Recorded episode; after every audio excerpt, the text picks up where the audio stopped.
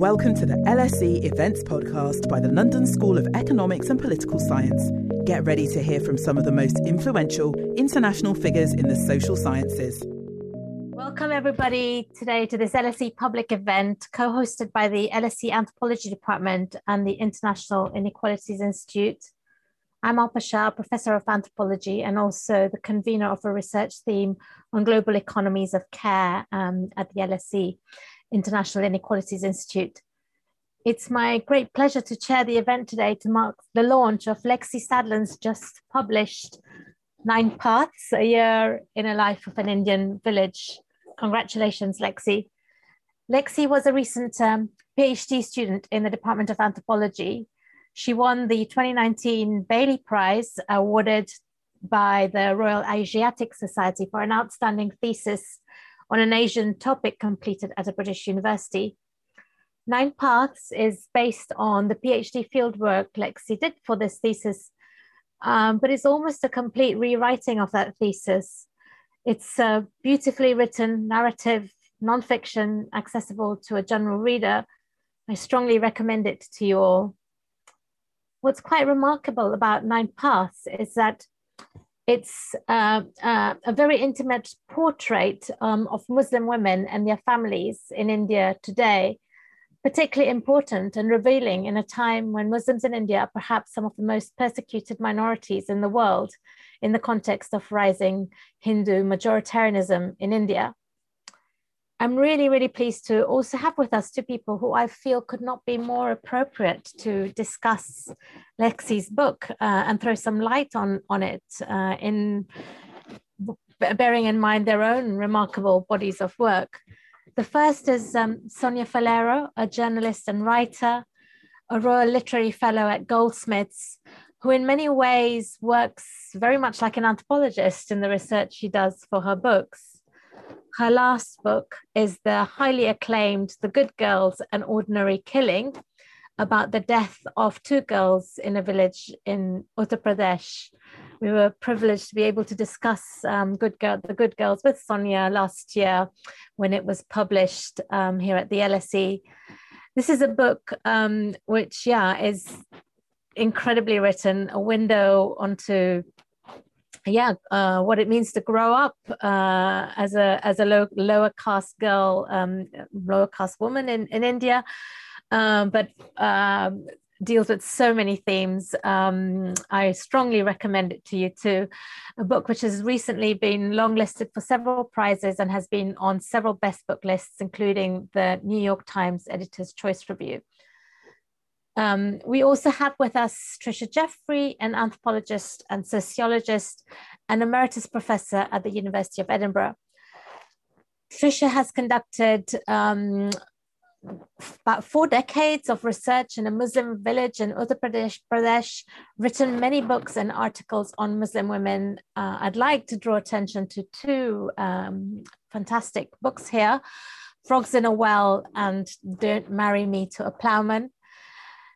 Tricia Jeffery is um, in the final throes of a manuscript on the transitions of ordinary life in a Muslim village in Uttar Pradesh, uh, charting, you know, her uh, looking back over over the last forty years.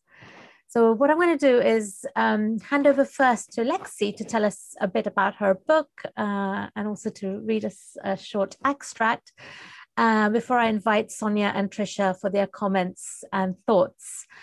Um, we'll let the conversation between Lexi, Sonia, and Tricia run up to about two o'clock before opening up um, for Q and A for the last uh, half an hour, and I'll invite you in the audience to pose your questions then.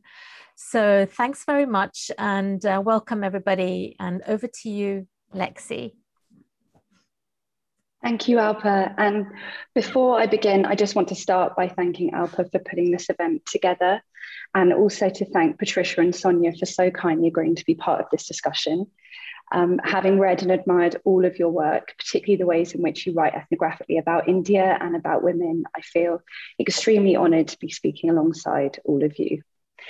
Uh, so, Nine Paths is a book about nine women They span three generations. The youngest, Rani, is approaching her 15th birthday when the book begins, and her grandmother, Mariam, does not know how old she is, though she does remember being a small girl at the time of independence. And she was asked to choose her birthday when she first registered for a voter ID card many decades later in an act that is totally commonplace in rural India. The book is based on 16 months that I spent in a West Bengal village undertaking ethnographic fieldwork for my PhD in social anthropology here at the LSE. But as Alpa has said, it is written very deliberately in a non academic uh, narrative, non fiction style. And this is something that I will come back to in a little bit. But first, by telling you about these nine women and their lives, I want to start offering some ideas about the questions central to this event namely, what is it like to be a minority woman in India today? So the women in this book live on an island at the edge of what are called the Sundarbans, which is a conjunction of the Bengali words for beautiful Sundar and forest bans, which is a 10,000 square kilometer mangrove forest that straddles the border of India and Bangladesh.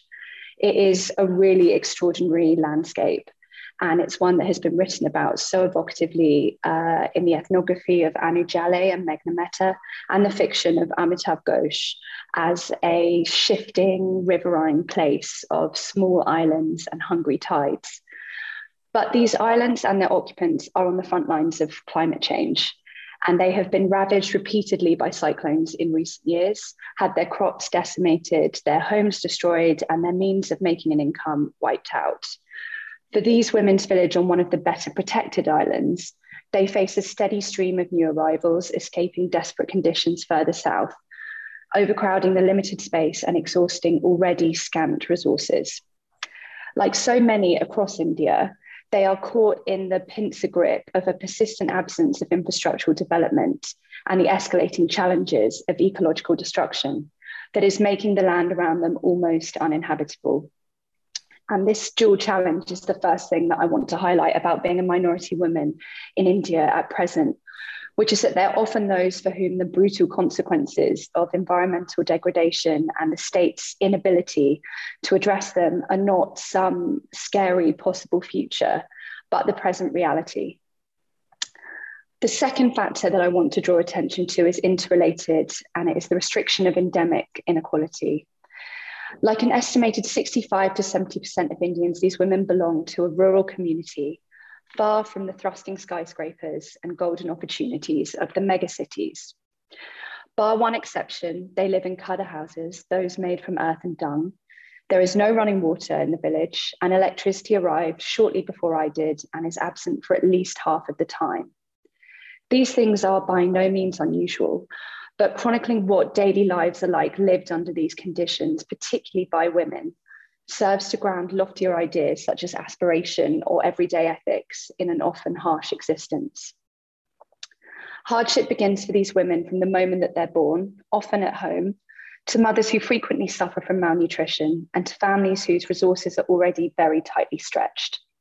It continues to schooling, where they will have no money for the transport there or for the extra tuition necessary in order to succeed, and from where they will frequently be absent due to illness or because they're needed at home to look after other children or help with domestic labour. By age 10, many girls are working, helping their mothers with the dada kaj or embroidery work that has become ubiquitous in the village in the last decade.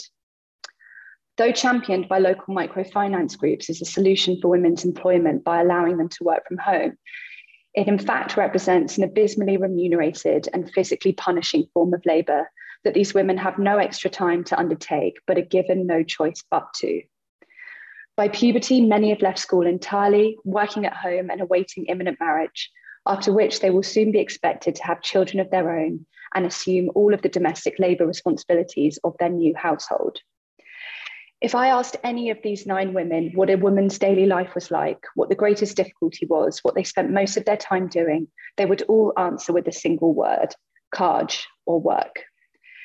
This might seem like a superficial point, but it is worth recognizing and drawing attention to the fact that these women largely define themselves by work, work that is never ending, never acknowledged, and never remunerated, even though they do not belong to the formalized economy.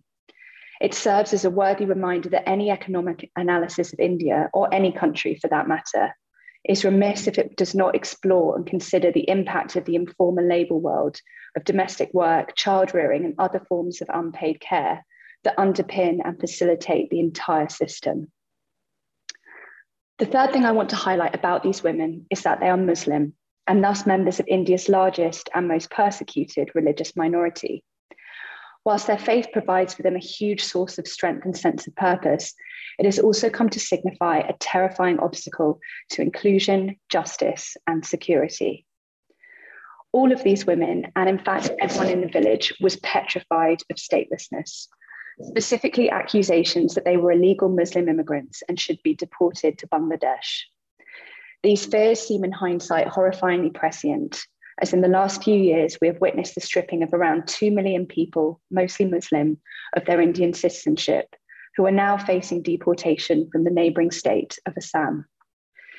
The women were anxious about communal violence, about it affecting both them, but more significantly, about the male members of their households, as it did in the case of one of the women whilst I was there. They struggle to envisage a future in a country in which there exists a government rhetoric, repeatedly amplified by the media, that their religious identity is in conflict with their national one. When I began my fieldwork in 2015, it was the start of the lynchings of Muslims, Dalits, Adivasis, and others accused of illegally slaughtering cattle or eating beef. Seven years on, things have only intensified, particularly since the BJP's re election in 2019. Since then, we have seen the stripping of special status for Kashmir, the 2020 riots in Delhi, the outlawing in many states of interreligious marriage, and in recent months, the boycotting of Muslim businesses and demolition of Muslim homes, shops, and places of worship. For Muslim women in India, an already very marginalized group, the bans on hijabs in colleges in Karnataka, the persecution of female Muslim journalists such as Rana Ayub, and the placing of prominent and outspoken Muslim women on fake auction sites at the start of this year further creates a climate of fear and intimidation. The fourth thing that is very apparent in these women's lives, like lives of so many women around the world, is that they are violent. I would be remiss if I did not acknowledge that often this violence is directed at them by members of their own community, and typically it's their own families. Physical violence against women is startlingly prevalent, and it is often at the hands of husbands, sons, brothers, fathers, and fathers in law, or other male relatives. Female relatives, particularly mothers in law, may also be violent, and the physical abuse was something that all of the nine women had been touched by. Beyond this, they experienced violence of more ephemeral kinds, that of oppressive social and patriarchal norms, damaging rhetoric from within their religion and as a result of it, and the kinds of structural violence resulting from inequality, poverty, and absence of development and the environmental challenges that I've already touched upon. The final thing I want to highlight about these nine women and their lives is that they are so much more than a series of depressing pronouncements about the state of modern India.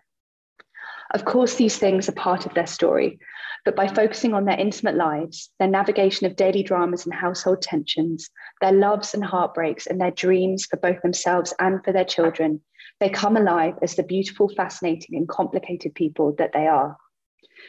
In Nine Paths, you will learn that Rani is a talented 400 meter runner who harbors secret dreams of becoming a police officer. You will learn that Nora is a born storyteller who has a tale, whether real or imaginary, for absolutely every occasion. Much like with your children, I don't think you're supposed to have a favourite character in a book that you're writing or a favourite informant, but Aaliyah was and certainly is mine. In this book, you will learn that she named all of her sons after the Pakistani cricket team, is by far the best gardener in the village, and has endured a life of incredible misfortune with an unfathomable amount of dignity. This pertains to something I touched upon fleetingly at the beginning. Often in writing, anthropologists shy away from what is at the heart of our discipline, which is real people's life stories. With Nine Paths, I wanted to move beyond the cutouts of interlocutors that sometimes appear in order to illustrate a particular theoretical point, and instead convey that rich human experience can tell us all of these macro things that we might want to know, just in a different, more grounded, and hopefully more accessible way. And this is approach reflected in the work of everyone on this panel. So, in Nine Paths, you will begin at the height of summer when a spate of accidents have begun to happen, affecting all of the nine women and the five families they belong to in some way. You follow them as their stories intersect and overlap, as they navigate marriage, death, family dramas, extramarital affairs, rumor, kidnap, politics, spirit possession, gossip, the future, dreams, and even the afterlife. Yes, village life is truly like a soap opera. In doing so, I hope that you gain a picture of what life is like for nine very different, ordinary women whose circumstances embody the intersection of being marginal or a minority in many significant ways. And having uh, professed Aaliyah to be my favorite of my uh, informants characters, I am just going to read a short uh, passage from the start of the book, which introduces her. Um, and it's a time uh, when as I said, a number of accidents have been happening in the village. And uh, it's an incredibly hot summer, and people are getting uh, hot and frustrated.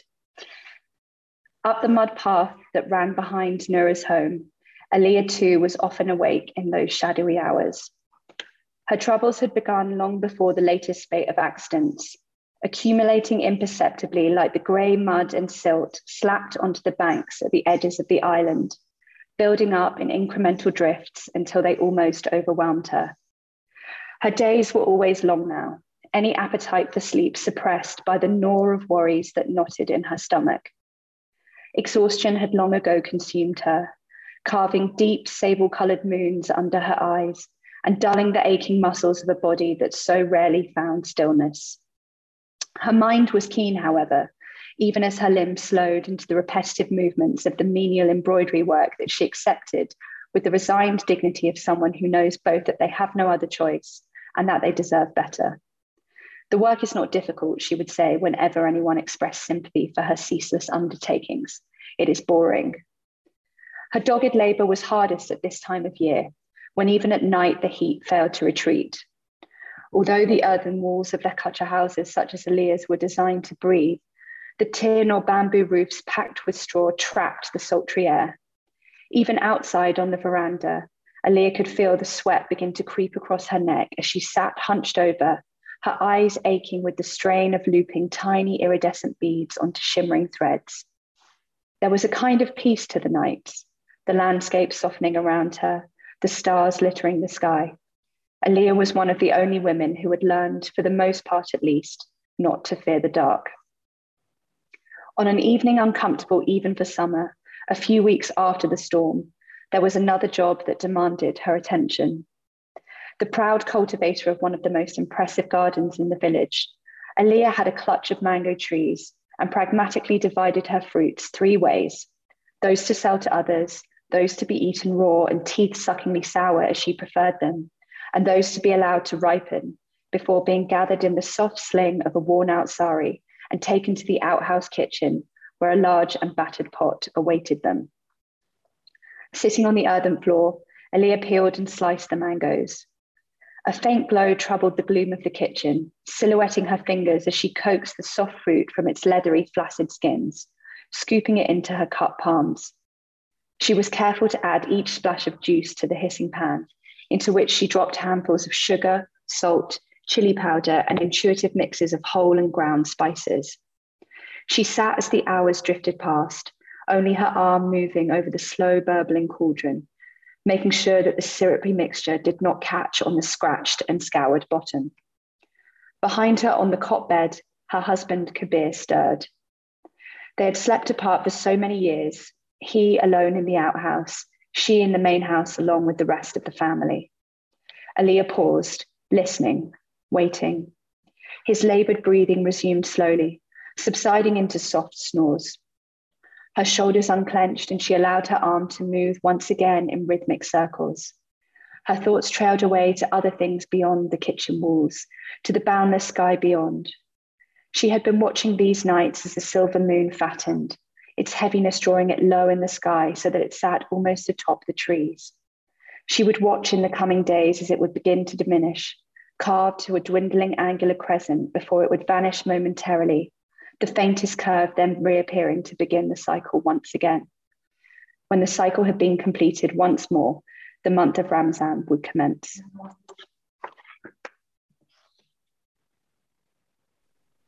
Beautiful. Thank you, Lexi. Thank um, you. I have quite a few questions to ask you, but maybe I'll, I'll kind of save them for a little bit later and, and I'll just hand over straight away to Sonia for her thoughts and reflections. Sonia, so, over just, to you. Yeah, I, I, just want to start by saying, Lexi, um, I loved your book.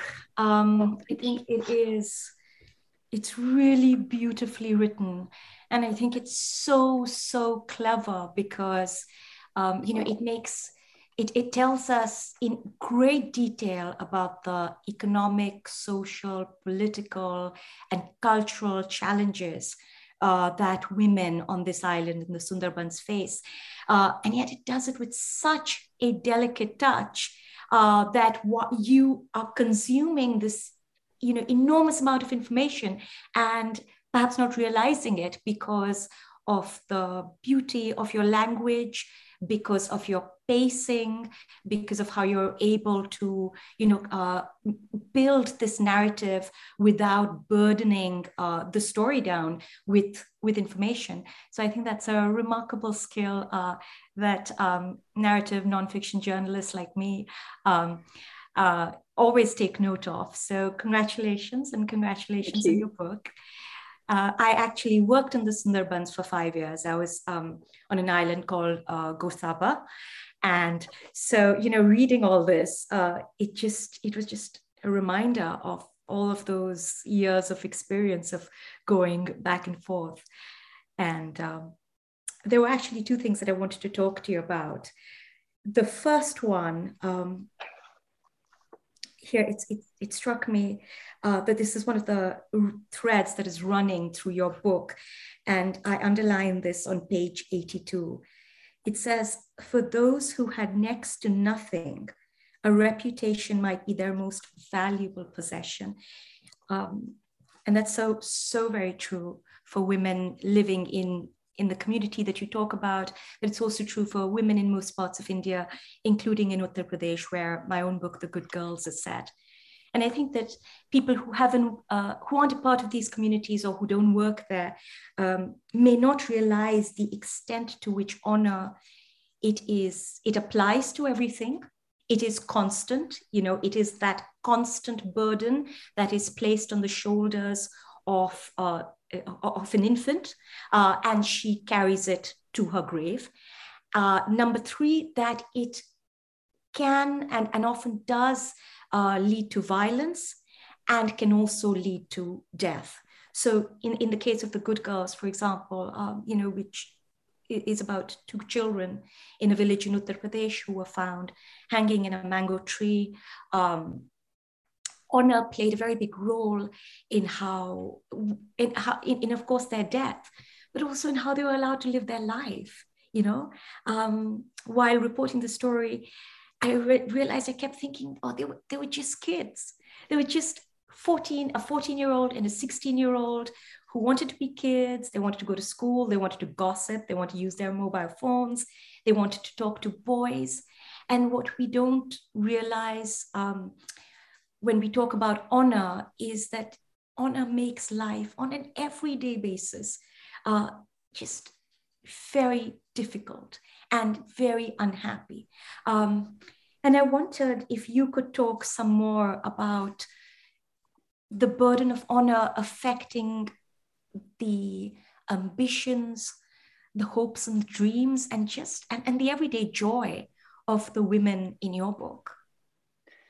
Um, yeah, I mean, I think having read The Good Girls, um, and it's such I think you so clearly convey that oppressive presence of honor in every facet of life, mm. but also the fact that often honor is something that it is not it's not even in really in your ability to control that you might you might lose control of your reputation through no fault of your own. Yeah. um, just because someone decides that you've uh, you even if you just you know attract the unwanted attention of someone that is enough of a cause for dishonor even though you haven't actually behaved in any any way. So it was certainly it was something that was um, stifling and totally overwhelming, I think, for girls in the village. Mm. In one of the families that I um, the book is about, there is a character who is not one of the nine women that I kind of focus in on, but she's the sister and the daughter and the granddaughter of these nine uh, of this particular family, and she uh, had basically dishonored her family by doing things that teenage girls do having a mobile phone you know texting a boy um, sort of being seen out with a boy. She then got herself into this awful situation which is quite common where she was approached by um, some young men who sort of intimated that you know they wanted to be her friend and she was ultimately kidnapped and taken um, to Bihar. Um, and I think that it's not only so incredibly stifling for the girls involved, but it's their families as well. And her parents just became, their lives became consumed with trying to mitigate the impact that her dishonoring had on their family. Um, and that her mother was sort of subject to all kinds of awful rumors as well. And a large sort of part of their narrative in the book is as a sort of desperate crawling back to try and reclaim some status um, in the village. Um, and I mean, in terms of aspiration, you know, one thing that I was really conscious of when talking, you know, trying to convey in the opening comments that I made about what it's like being a, a minority woman is that from such an early age, your aspirations are curtailed. And partly that is due to inequality, and partly that's due to poverty. But that's also to do with this immense burden of a, a, a patriarchal system. And the inability to imagine yourself having a life beyond marriage, beyond motherhood, beyond a family, but even really an inability to imagine yourself having a life where you go to college because how are you going to get there? And you're going to be unaccompanied and what are you going to get up to? And what are people going to say if you're 18 or 19 and you're not married? Um, so i think it is truly something that begins you know, as you said, from birth, and is just this ever present kind of oppressive force. Can I interject quickly there just to ask a question on the back of your question, um, Sonia? You know, um, it's really the burden of honor is is is obviously something that's so omnipresent in, in, in the book, and in both of your books. In, in your book, Sonia, it leads to the death. You know, I mean, it's one of the things that leads to the death of these girls. But I was wondering, Lexi, whether you feel it's um, it's changed over time because one of the things that's kind of you know your book is so subtle and that's you know one of its beauties and what there is the rise you feel of formalized um, religion uh, islam uh, the tablighi jamaat you know is kind of there in the backdrop right you've got this mosque mm. and um, you know it's there like you can feel its presence but presumably this wasn't so some years back. And, and do you think that this whole burden of honor that Sonia is asking you about has changed over time? Has it become more of a burden um, for these women? Has what's kind of intergenerational transformations in, in uh, do you think uh, the women in these villages have seen? I mean, I think it's um, one of the challenges of fieldwork and I imagine of um, journalism is that talking to people about the past, it's like a notoriously slippery subject, and particularly around things like honor, asking people what it was like previously. Were things more restrictive or less restrictive? People give you widely differing, or certainly in my fields, like gave me wildly differing and often contradictory answers to that question. I think that I would not necessarily say that I'd say the fundamental change is not in the level of um, restriction, but it's more where the onus is placed. So I think previously it was more of a kind of social patriarchal norm, particularly in kind of a rural community that women lived in Purdah, and um, you know that was uh, very much just the, the, the way life was. And I think that the Tablighi Jamaat have come in and have begun to reframe those kind of ideas, but under an Islamic um, rhetoric. I mean, one of the fascinating things that I have not had a chance to explore um, because I haven't been able to go back to India through the ultimately through COVID and then um, tourists foreigners not being allowed to go in. But I understand from my research assistant that the Tablighi Jamaat presence in the village has now almost totally vanished, which I think is probably as a result of what happened with the Tablighi Jamaat at the start of COVID, where they were sort of tied to um, the beginning of COVID in India and large numbers of uh, Jamaatis were expelled. And apparently, the women's mosque, uh, the women's madrasa meetings um, that I write about, and the women's mosque that they were building, all of that has now ceased. Um, so it, it would be fascinating to know what, uh, yeah, is going to happen going forward. Sorry, Sonia, over back to you. Sorry, I interrupted.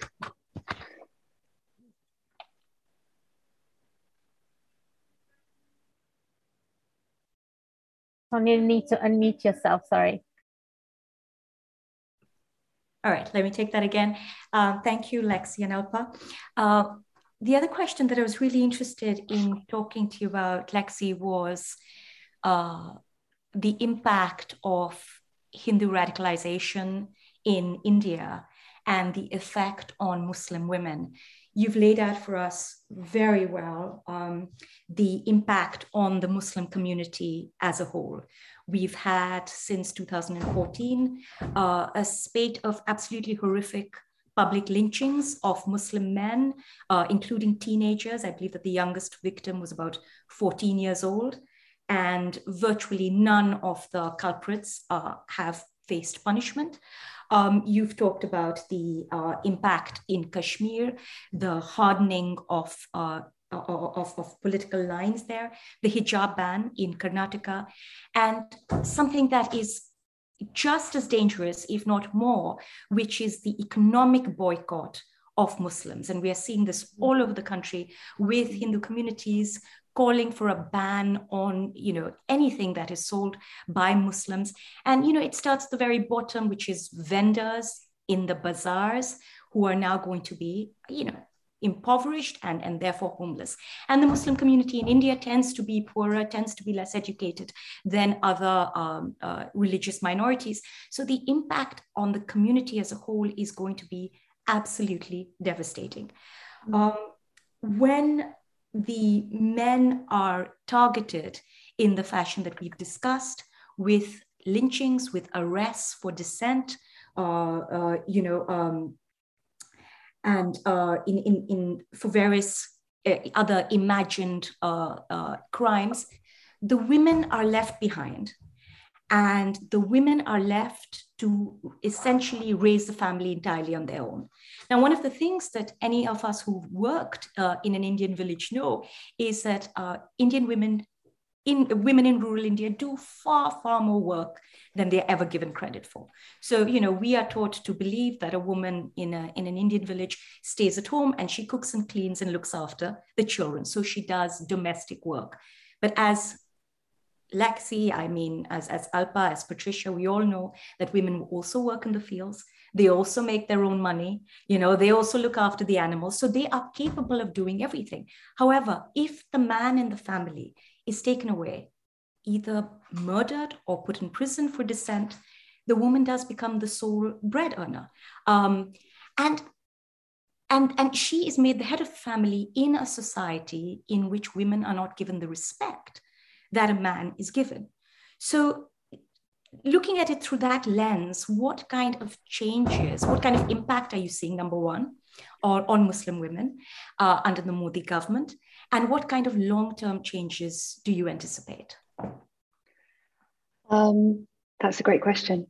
So, in terms of the impact that I was aware of when I was in the village, um, it's actually something that I've written about in an article um, for a special journal edition that Patricia put together, which was um, I found it to be a fascinating and totally unexpected uh, development in women's lives, which was because of how toxic the perception has come to be of Muslim men in India, particularly in bureaucratic and government spaces where they are just, you know, totally ignored.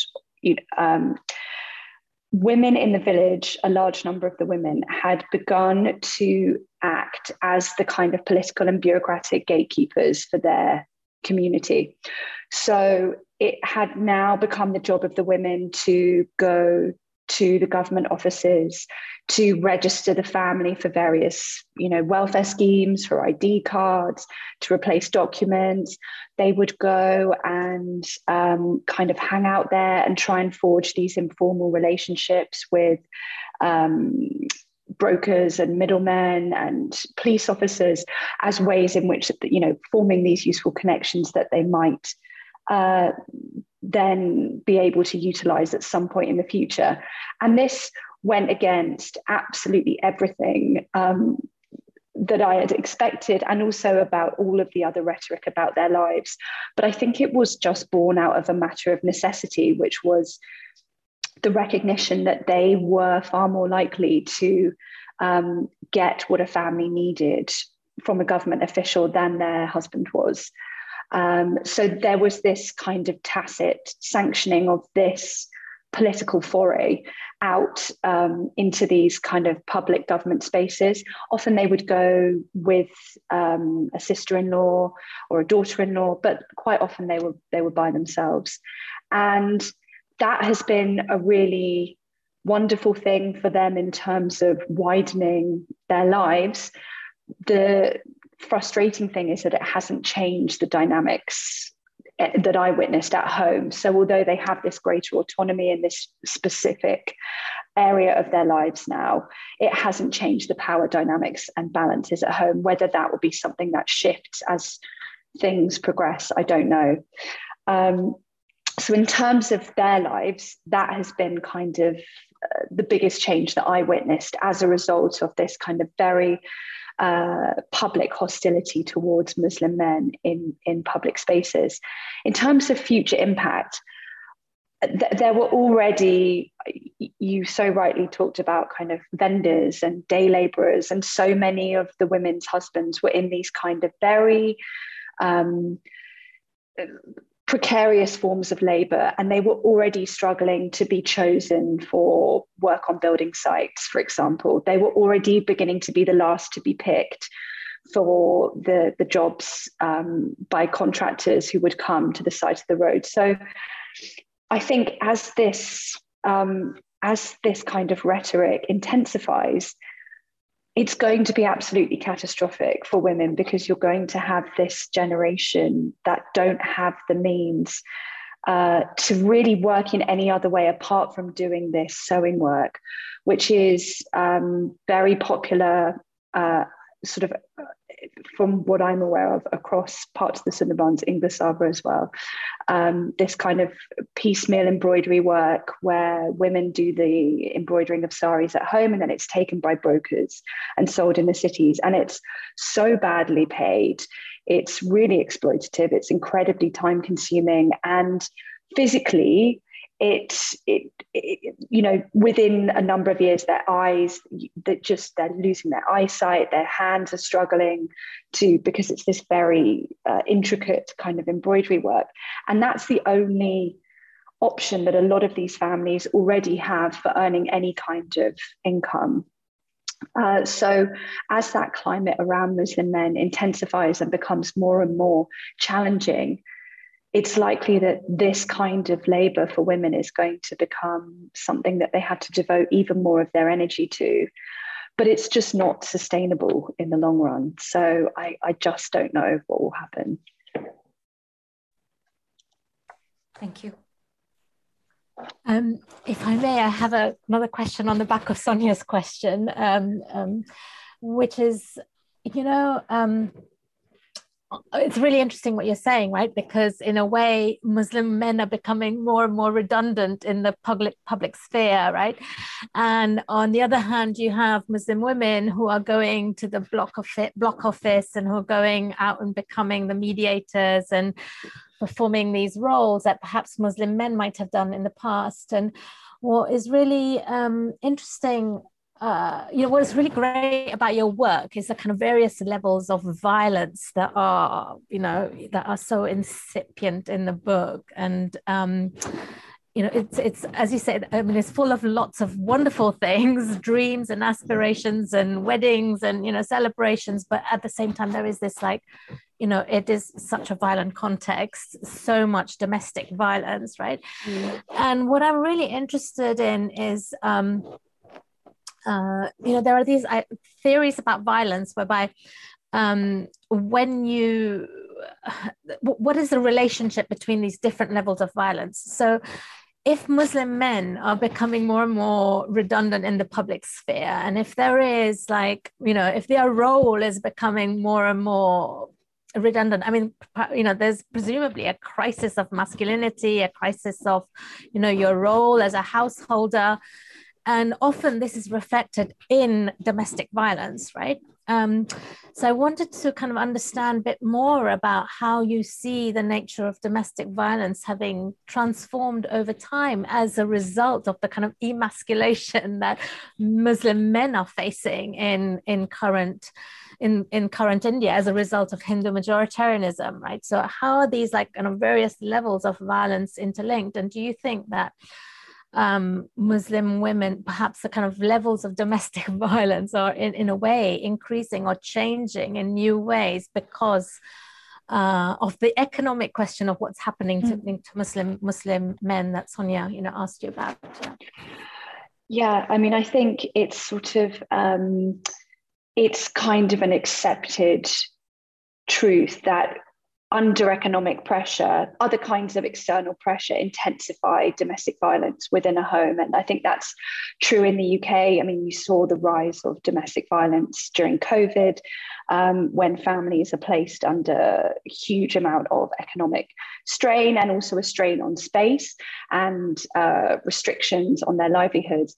So it, it would not be surprising if a very similar uh, pattern was occurring in India presently. And I think it's something that someone should do some research on, um, definitely. But I think in my own context, whilst I was there, I witnessed it in one particular family um, where there was. Um, the husband who had been a, a, daily laborer in the city and was finding it harder and harder and harder to get work. And he whenever he couldn't work would become would basically get drunk and become incredibly violent towards his wife. And that also intensified the relationship with her mother-in-law who had not approved of their marriage. It was a love marriage. They had met by chance. And that's still quite unusual um, in the village. And whilst attitudes do seem to superficially be changing. People will talk about love marriage as being something that they they certainly acknowledge it happens and will even say, oh, you know, I, I wouldn't mind love marriage, just not in the case of my family. So it's very much like it's okay if other people do it, but just as long as it's not my children, because that would be um, appalling. And so she the mother-in-law was very um, disappointed that he'd married this woman and blamed her and the fact that they had three very small children as kind of a drag on him and a drag on his economic aspirations. So it had hugely intensified her situation of domestic violence. And I would imagine that situations like hers are being replicated across the country where there is this kind of public stripping of masculinity and autonomy and sense of self as being tied to work and um, success. And that has presumably, very sadly, got to have really serious um, knock on consequences for women, Muslim women at home at the moment. Hi. I'm interrupting this event to tell you about another awesome LSE podcast that we think you'd enjoy. LSE IQ Ask social scientists and other experts to answer one intelligent question, like why do people believe in conspiracy theories? Or can we afford the super rich? Come check us out. Just search for LSE IQ wherever you get your podcasts. Now, back to the event. So, Tricia, over to you.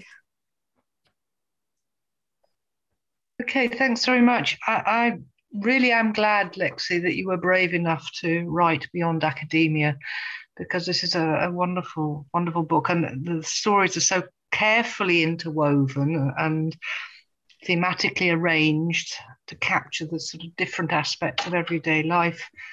And I, I really love the evocative portrayals of the village environs, the social atmosphere, and these specific women who uh, you focused on. Um, and at the same time, these very delicate, as Sonia was suggesting, so these sort of delicate references to things going on beyond the village, the elections, the Tablighi Jamaat, and um, which was sometimes in the village, obviously, but also to far distant communal politics and violence, all the issues about debt and vulnerability, the tensions and cooperation amongst women, and, and all these sort of things, which are all very familiar themes in more um, obviously academic style literature, which you've portrayed in such a lovely poetic fashion. Um, I think I'm going to be taking the discussion off in a slightly different direction rather than focusing on what um, what is happening or was happening in the village when you were working there, um, and thinking about more about, more about how to write about all of this stuff. Um, in the author's note, Lexi throws down a little gauntlet which goes to the effect of I've never understood why ethnography must be an argument as opposed to just being. And that set me thinking uh, because over the years, I've obviously mulled over similar sorts of concerns and questions about how to write about the ordinary everyday lives of villagers in, in India. And I think the very fact that I've done so in different ways over the years indicates that I have actually no idea how to go about it. And I'm not very sure that I've come to any firm conclusions at all. So I'd like my comments really to be seen in that sort of very uncertain, questioning light. But um, but today, my my starting point would be in relation to things that we've already addressed in some ways, the Islamophobic accounts of Muslims in India, often focusing on, on Muslim women, all the fake information that there is about women, Muslim women, very long standing views. You can go back to sort of 19th century, early 20th century historians with some of the absolute rubbish they were writing about medieval India and the effects of these Muslim invasions and so on. And of course, in most recent decades, um, coming to be much more virulent and verbally as well as physically violent. So, briefly, we're, we're writing in a context in which there are a lot of people out there with some very nasty, troubling, pernicious agendas. And my question, I suppose, is, is how should we how can we, as, as researchers working with and amongst Muslim women in India, uh, respond? Whatever we write, there is some sort of authorial task going on because we don't publish undigested field notes. So, at some level, we, we all end up having some sort of a, a agenda, even if we don't necessarily state it that clearly up front. But I think the question is uh, very important to ask what sort of agenda should we have? How do we, at one level, how do we write in a fashion that does justice to the people we're, we're writing about? How do we write in a way that um, makes their lives comprehensible to people who haven't been there? Uh, and how do we weigh up what to include and what to exclude? Are we going to be driven by academic debates? And to what extent might political debates and political events also have a bearing on our decisions about how we write? Um, Alpa mentioned one of my books, Don't Marry Me to a Ploughman, which I began writing in the early 1990s. Um, and although in part it relates to some of the academic concerns of that time about everyday lives, about focusing on the particular, the specific, the uh, micro level um, and conveying that by use of a sort of biographical style, it was also very clear that the ongoing fallout from the Bano affair, which kicked off in the 1980s, uh, was still very prominent in political debates in, in India. And so, beyond the sort of more academically related concerns when I was writing, I had an agenda, if all, albeit somewhat muted agenda, of thinking about um, Muslim women in relation to the Shah Bano discussions. So I'd most definitely had an agenda uh, to question Muslim women's exceptionalism, to foreground the sort of commonalities between Muslim women and Hindu women, to suggest that in many respects, gender politics, or if you like, being a woman, trumped communal politics and being a Muslim, that the, the women I was writing about should be seen primarily as North Indian women. And in terms of domestic politics, I think there's um, that is something that still probably is very largely largely the case. But if we fast forward now to the early two, 2020s, uh, we've got an even more poisonous communal atmosphere. We've got vigilantes on the on the loose in certainly in places like UP, um, where I'm work where I work. We've got politicians, not to mention any names, but you know who I mean, who persist in their anti-hate Muslim hate speech. There's all the spreading of the fake news about corona, corona jihad, stereotypes of Muslims as anti-nationals and terrorists the falsehoods of population jihad and saffron demography, and so on and so forth. So I'm writing uh, in this very, very unsavory conjuncture and trying to encompass almost four decades of research in a Muslim village in UP, but do so at the same time in an academic way. So my, my primary academic endeavor is to portray uh, demographic changes that have taken place, very significant demographic changes that have taken place in the village over that period, alongside the massive economic changes during that period, and also alongside the state's increasing surveillance and intrusion into family life, perhaps most notably in, in relation to demographic issues in uh, the realm of reproductive and child health.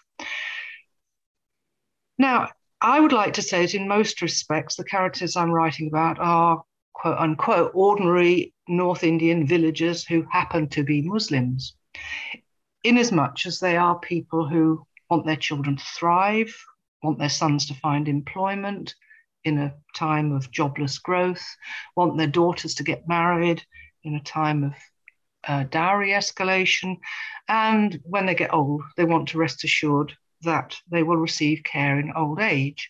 And in that sort of respect, um, these are all challenges that are faced by Hindu and Dalit villagers in nearby villages. and in most respects, the people in the village I've, where I've worked get on with their daily lives, much like the Hindu and Muslim neighbors. Um, and there are certain interactions across across these these sort of barriers as well so a story that emphasized Muslim exceptionalism would fail to capture that because what I'm wanting to try and get at is just how very much like any any North Indian villages they are. But of course, unlike their Hindu and Dalit uh, neighbors, they have to contend with an added, very poisonous ingredient. That is, there are, that are important parts of their lives that do arise from their being Muslim.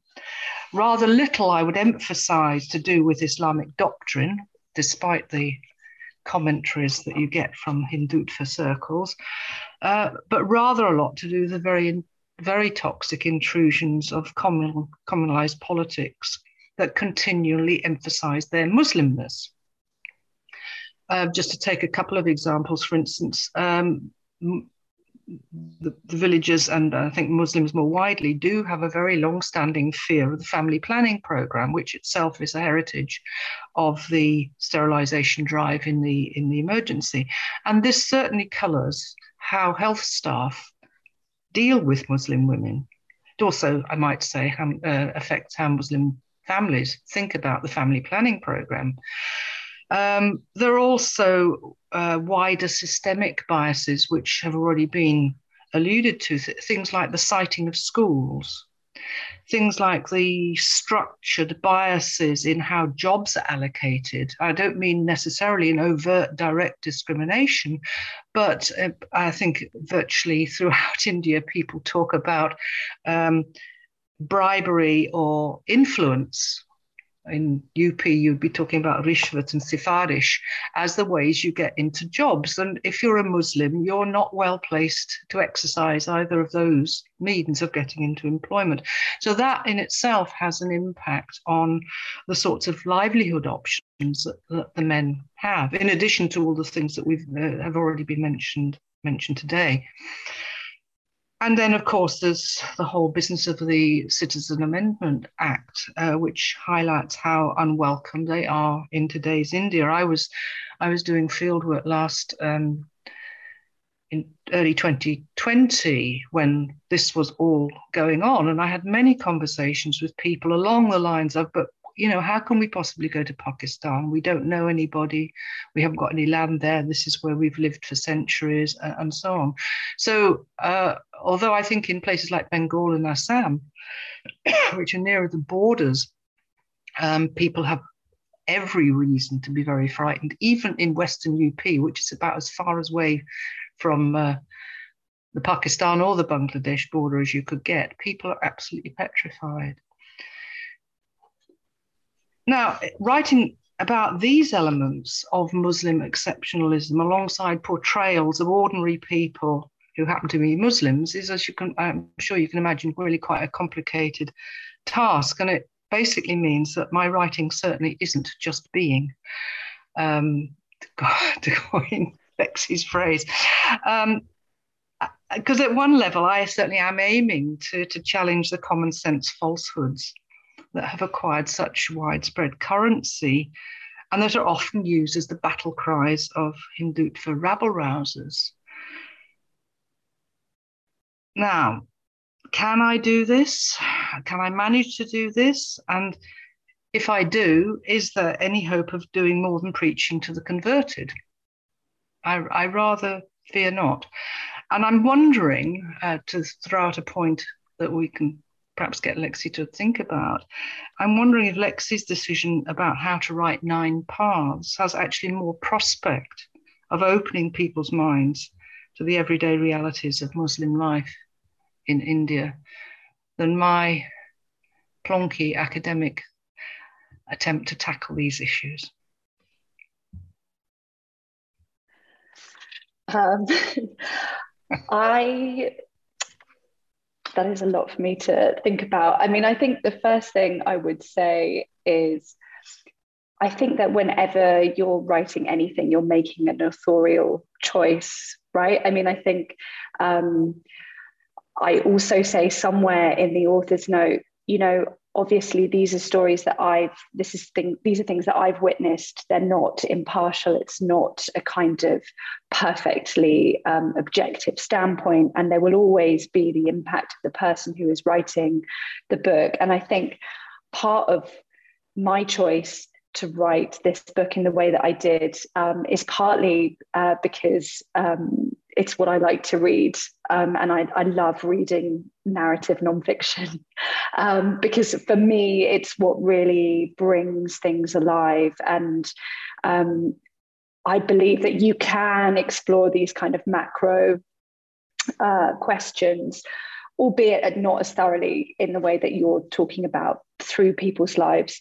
But uh, it's also because it lends itself to my particular kind of writing. And I think you know there is a decision that we all make as as writers to write in a way that hopefully reflects where our strengths are.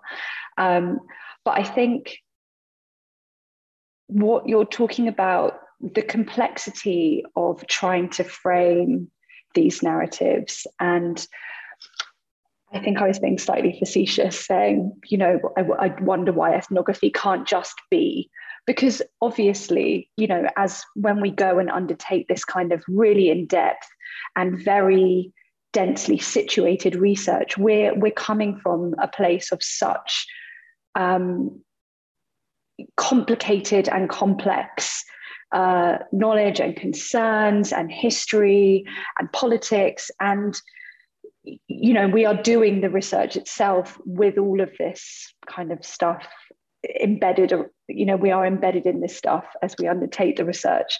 So i think that it forms a part of what you end up exploring anyway because your very questions and your observations are going to be informed and motivated by the things that you are kind of conscious of. Um, but i do you know i do wonder um, and i guess this is something that we was um, that we i think all agreed that we would like to talk about in this session which is about what the ability is going to be going forward to do this kind of writing and to write in these ways about women's lives and whether that is going to be something that is going to become more challenging uh, in the current political climate and whether these stories will be able to be kind of uh, given the attention and um, focus that they deserve given what is happening politically and i don't know if anyone else has got thoughts on that Thanks, Lexi. Um, yeah, I'm really interested to know Sonia's thoughts on your on your question of, you know, how do we keep capturing the lives of, um, yeah, difficult uh, lives of people who are being persecuted, uh, to put it bluntly, in, in, India, in the kind of way that you you, you know you do um, through this very in depth. Um, methods that are so intimate. Um, Sonia, your book, you know, like shaped over four years, going back and forth to the villages, really like a project which you thought would take a short while. In, in the end, you know, took you so long. And um, to what extent, you know, how, what do you see the future of of of of these, um, yeah, of being able to capture the lives of ordinary Muslim women, uh, for example. Um, I, I, had a question on the back of Tricia's to ask you about as well, but maybe I will save that for, for if there's time for further discussion. Um, uh, but yeah, um, Sonia, Tricia, any thoughts on Lexi's question? Well, you know, um, so the reporting for the Good Girls, as you said, took about four years. Um, I blame myself for the length of time. I'm just slow at, at, at my work. But um, for that, I, I, you know, I would I would do a lot of traveling on by road to get to the village and then to get to other districts in Uttar Pradesh. And Uttar Pradesh is, of course, just enormous. It's been compared size-wise to Brazil. And uh, a lot of the work uh, involved interviewing politicians, police officers, you know, a, a, wide range of people at different levels of power or, or even, and of course, powerlessness. I was never, um, I never felt under any threat. Um, I felt as I had while reporting my earlier book, which was a beautiful thing, which was set in the dance bars of Bombay. And for that, you know, again, I traveled a lot. Um, there, there, was a lot of work in brothels, a lot of work in, in some of the, you know, the, the lesser known perhaps seedier suburbs of, of, of the city. And even then, um, I was I always felt safe. And I had that same feeling in Uttar Pradesh. Um, but there was one thing that happened, Alpa, which has never happened to me. And I've been a journalist since I was in university. And this happened towards the end of my reporting. I was talking to a police officer, and it was a casual conversation walking by uh, the, the river. And suddenly he turned to me and he said, And what is your religion?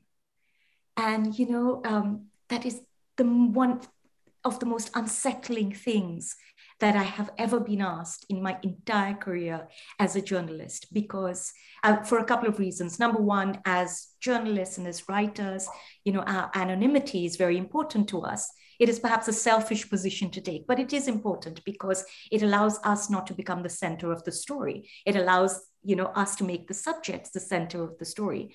But the other reason it really um, hit me with great force was because that was the time when things were changing very rapidly. And people were beginning to understand that the thoughts that they had could now be voiced openly and that they could now use the answers they got to those questions uh, in their decision to of, of how to treat people, mm. uh, in of how to place them. Um, and you know, as again, as a journalist and writer, you're usually outside of those systems, right? You're you're an observer. Um, it doesn't matter what your religion is, or it shouldn't, or your caste. These things do not uh, are not supposed to interfere in that relationship that you develop with your subject. But the fact that I was asked that question really unnerved me. Um, and I just and I and I, I, told him, and you could see that he was startled. Um, it was unusual for him. Uh, you know, I'm Roman Catholic. What, where do does he place me? How does he treat me? Um, how would he treat me now, four or five years later? Um, because there was an edge to that question. So what I realized on that last trip was that things were changing, mm-hmm. uh, even for somebody like me who's you know very careful about being anonymous.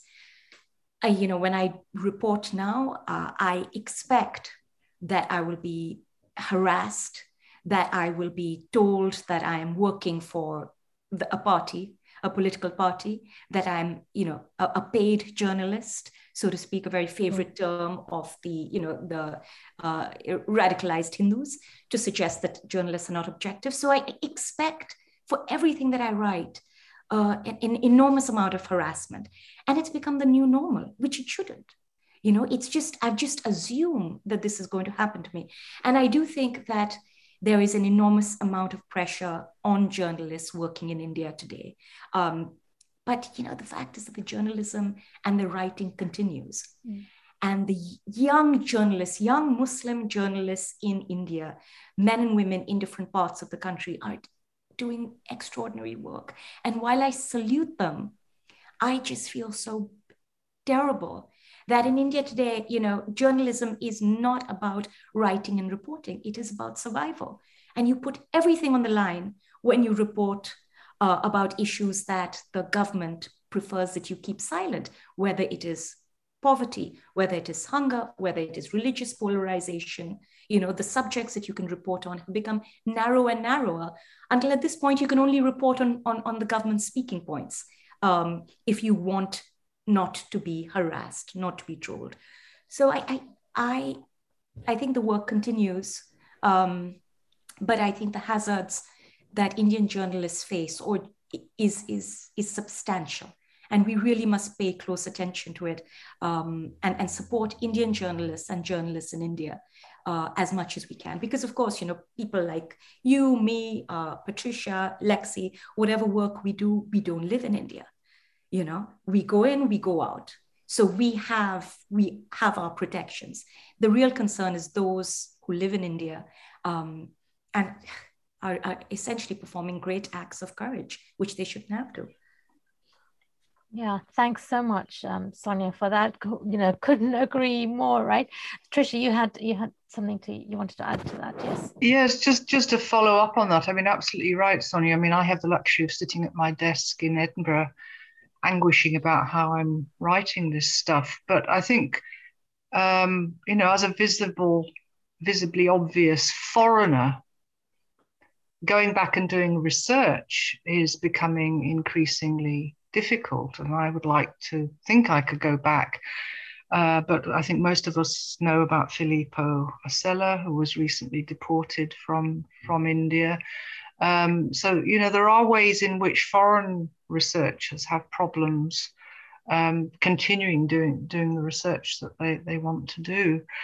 Um, I suppose going back a few steps as well, I, I wanted to respond to something something else, um, and that is to ask perhaps a rather more direct question than I asked earlier on. Is what is our what is our writing aiming to do? I mean, are we trying to do a bit more than kind of describe the real world out there, or are we trying to um, torpedo all the fake news that's coming out of Hindutva? Mouths, or or or what? And and is the latter even possible? Oh, I mean, we you know, is it a dialogue of the deaf, or are we just bang, banging our head against the brick wall trying to do that? I think for me, it's um, sorry, sorry to interrupt. I think the, you know just the way that I've always seen my work um, even in my earlier books and, and long before um, uh, you know India was so r- heavily radicalized, is that uh, it is uh, it, it's it's what I do is is a chronicle of our times. You know, mm-hmm. it is simply creating, um, it, it's simply capturing a time of in, in our lives um, and capturing it accurately because one of the things that we know that governments like this do is they try and erase our history. They and as they, they try and prevent us from uh, questioning our present. And, and and and they try and make us convince us that what we are seeing that what we are hearing is incorrect that the truth is only what they tell us. So whatever our role whether as anthropologists or journalists as writers i think our role is to tell the truth. And in telling the truth itself, I think we are doing our duty, which is to preserve uh, an account of things as they actually happened. Because you know, misinformation and disinformation is actually distorting the present for many millions of people, and certainly not just in India. You know, there are people who you cannot have a conversation with anymore because their idea of information, their idea of facts is something that they saw on YouTube or received as a WhatsApp forward. So I my burden is the same as it's always been, which is to tell the truth and see it as I write it. Mm. Thanks, Sonia. Yeah, and and since there's so many questions which have been so present in my mind as well with the writing of Night March, but I'm really interested in Lexi's um, response to you, um, Tricia, because uh, you know, as you said, Lexi, things changed right from the time when you first did your field work. I mean, what happened in the country really transformed, and the persecution of Muslims became so much more intense and I, I, did wonder when you know in, in terms of the writing of the book whether this was something that you really wanted to tackle head on or whether you know um, it was a year in the life of an Indian village, as the title, you know, puts it, um, because it, it's kind of it's so subtle, right? It's kind of it's, it's you really, I mean, to a, a, person who doesn't know the Indian context, it wouldn't be obvious what the significance of these stories are. Um, that in, in, the context of, you know, as as as Sonia says, a chronicle of our time, you know, mm. um, it, it's like um, it, it's also because your author's voice is you know not there in, in you know you're not there in in the text um uh, I mean, Sonia's not there in her texts either, but you know, she's there at the. She tells you at the end how she gets there, but it's so obvious, like the wider political context that she's aiming to capture through these stories. And and I guess with with you, I did one. I wondered whether you know this extreme you know you're writing about the most persecuted people in, in in the world you know like muslim women within the muslim uh muslims being the most persecuted community in india and and and and, and then within that muslim women.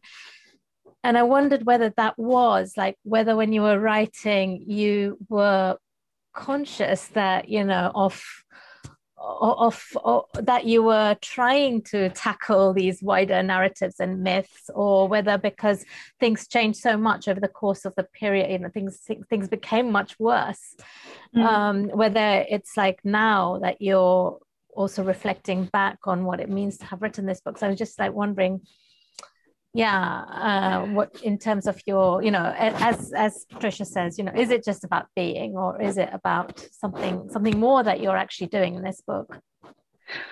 Um, so i think that i sort of much like all anthropologists and probably to an extent journalists although we work slightly differently you have that time lag between when you're conducting your research and when you're writing. So I was conscious that by the time that I started writing this as in its current form, you know, having written it as a thesis, uh, previously that the climate had changed, you know, because it was four years later, things were much, uh, much worse. And I did have questions about uh, you know, was what I was writing still reflective of what their lives would have been like? And I guess that ties into something that Sonia said that I just think is really beautiful. And is really what my authorial intention was, which is a chronicle of our times. And it was something that I was met constantly with in the run up to conducting fieldwork with people who had preconceptions about the Muslim community in India, had preconceptions, particularly about Muslim women, were very happy to voice those very troubling assumptions to me, but had never met a Muslim woman in India, had never spent time in a rural Muslim community. And so, actually, just providing a window into what their world was like aside from all of the things going on, you know, in the wider country, which do kind of feed in in a subtle way, um, was definitely what I set out to do. But I think also being really honest is, you know, they don't have that much of their time to be concerned about these things. It's just the daily business of living is what is you know, exhausting and troubling and frustrating. And they were concerned about what was going on, and particularly around um, because of the time that I was there around eating beef. And they were very concerned about that because it was something that is very um, intertwined for them with religious significance and moments of celebration. And that was suddenly becoming problematized. Um, but in general, you know, they were still floors to sweep and marriages to organize and you know difficult financial situations to, to navigate. And i wanted to reflect what their most pressing concerns were which were what what i ended up writing about. Whether that would be different now i don't know. I think it probably would be. I think it would potentially these things have intensified in such a way in the last five six years that i think it could potentially be a different story Thanks so much, Lexi. I'm going to take a few.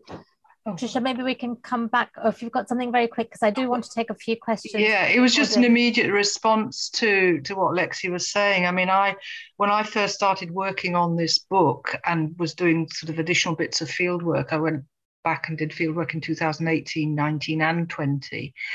And I would, I think the tone I felt I was going to be writing in when I came back in 2018 was really quite upbeat in a way. Um, and as time went on, the economic downturn began to hit, and then more and more the, the CAA and and then subsequently um, COVID and so on. Um, I feel I've got to write. The tone has got to be a lot um, not utterly pessimistic, but it's got to be coloured by some rather uh, more obviously negative aspects of their everyday struggles to, to live. I mean, they were worried enough in 2018 about, or they were worried enough in my earlier field work in, in, in the 2000s about how do you get your boys into jobs. They were still worried about that.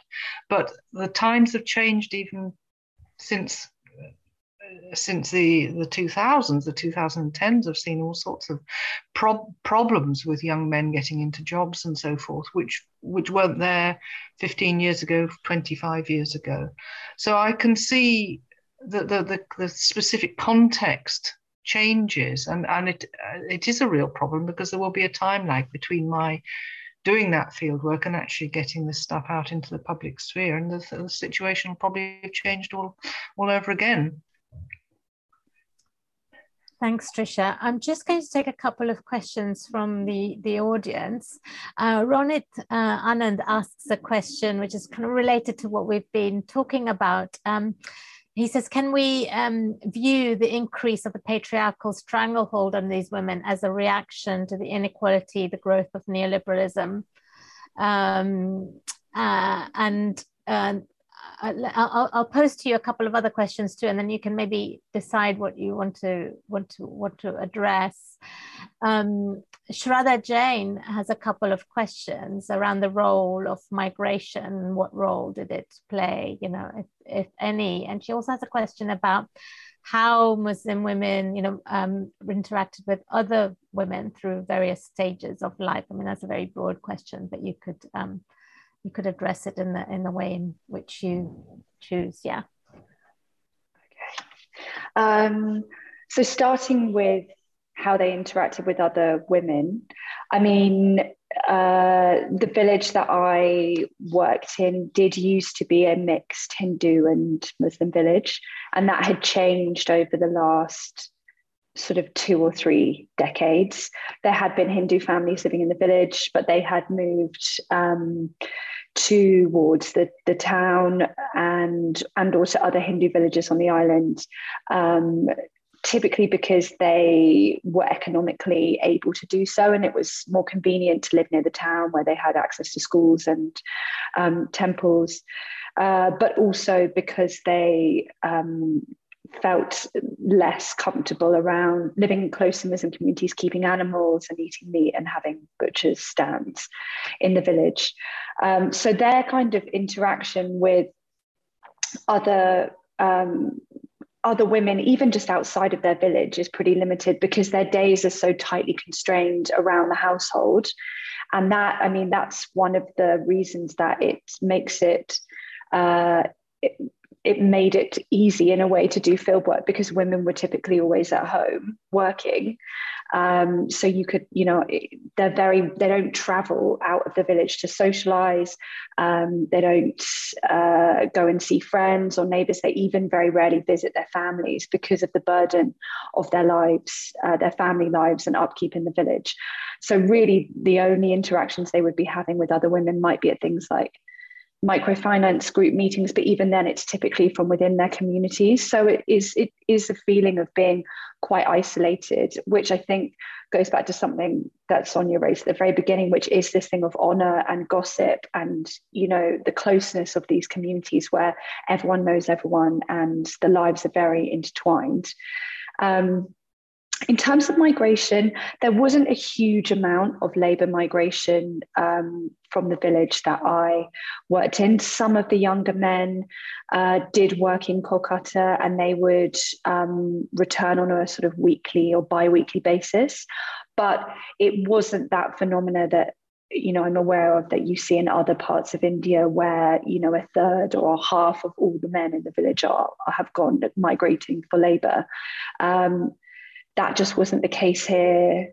Uh, so yeah, that's that's all I can really say on migration. And in terms of the impact of um, neoliberalism and inequality as kind of increasing this patriarchal stranglehold on women, um, I guess I'm always reluctant to draw um, connections, sort of simple connections between things.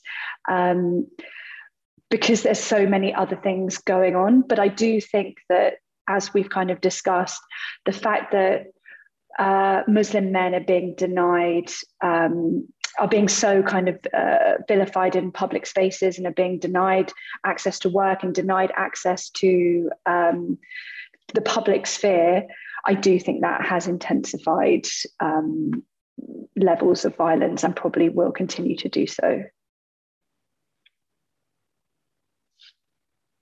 Thanks, Lexi. Um, we do have um, a, a, couple of questions from um, Omawumni Ologbeni. Um, and I guess the question is around uh, the thriving of uh, single women in, in, in this context um, yeah, of course, these uh, societies, Omamwani, are, are not matrilinear. Um, uh, so, yeah, um, maybe, I mean, you have several characters who are, maybe you could draw on one of your characters to, to, to address um, Omamwani's question. Um, so there is a woman who I didn't, uh, who I don't think I refer to even at all in the book um, because I didn't get the chance to know her as well as I would have liked. But she was quite extraordinary in terms of being a single woman, what she had achieved.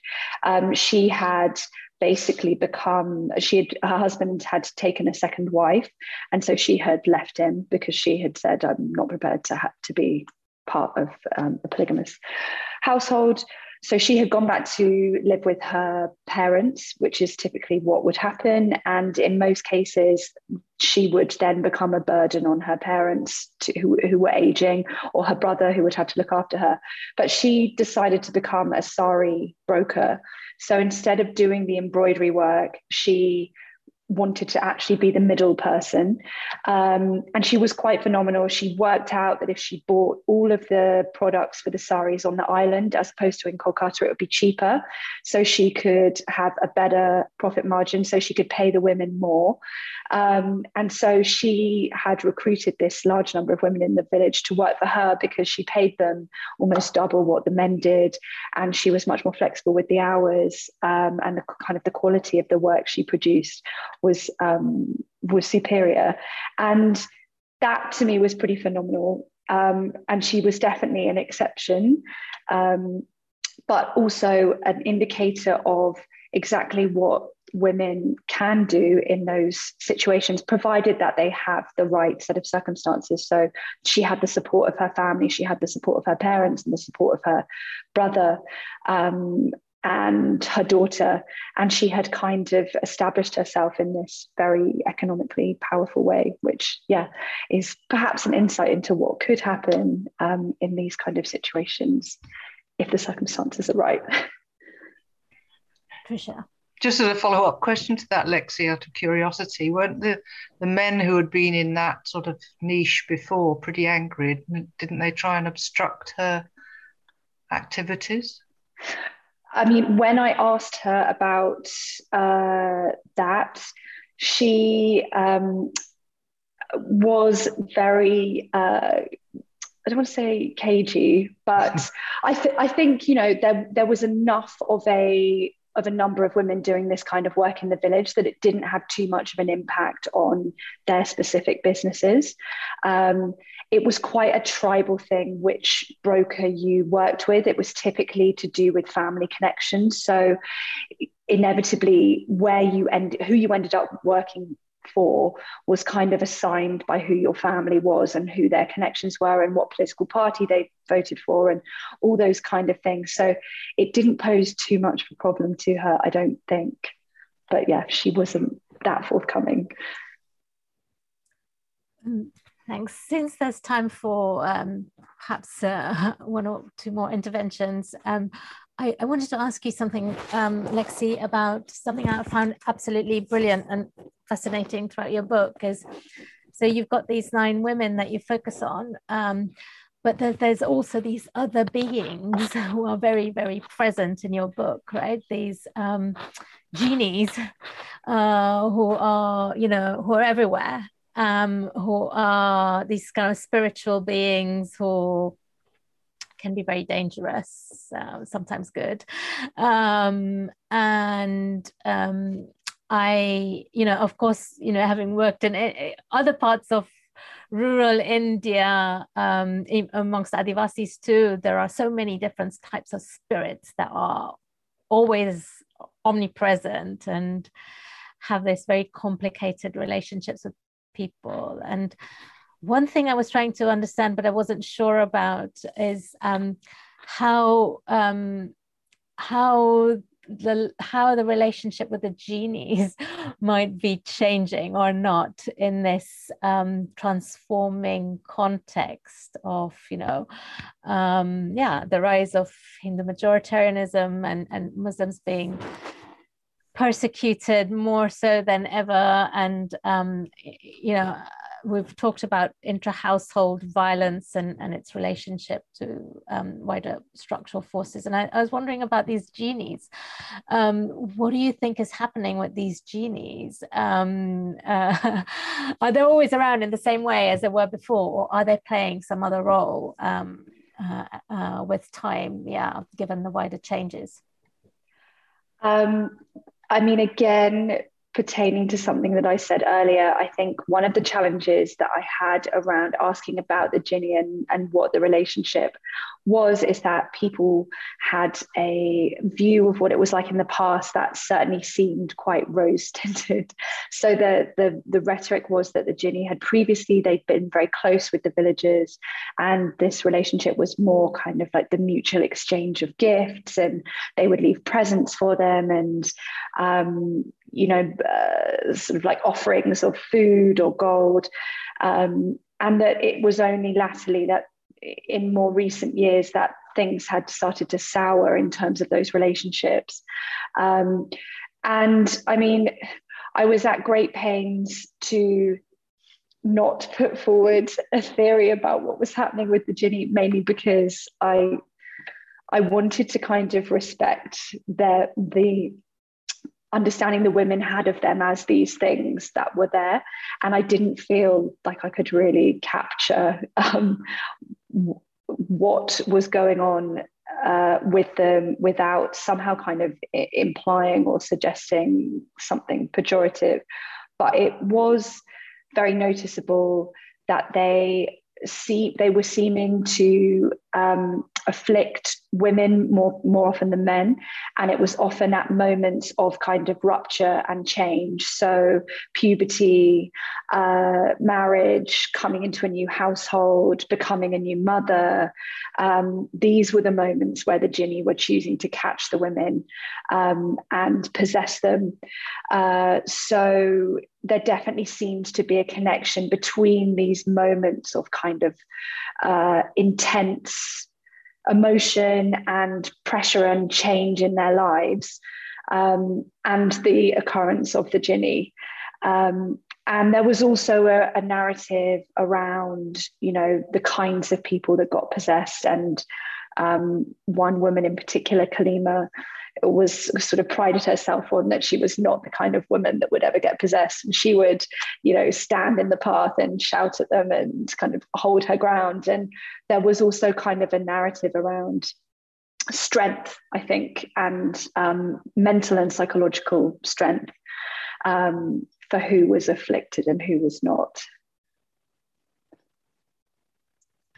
Thanks, thanks so much. And we are at 2.30 and I just before we close the um, event, I want to thank Sonia Faleiro and Patricia Jeffery enormously for joining us uh, for this event, for their thoughts, reflections, um, comparative commentary, and yeah, raising you know very thought provoking questions. And above all, Lexi, thanks to you and congratulations on this really very, very beautiful um, book, an excellent read. Please, um, everybody, um, do go away and um, buy Lexi's book and um, immerse yourself. Uh, into the Sundarbans and into the lives of these Muslim women in India.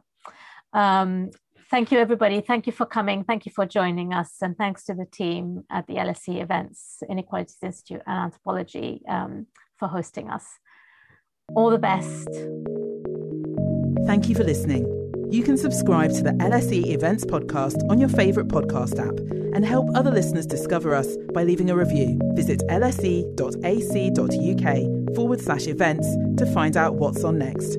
We hope you join us at another LSE event soon.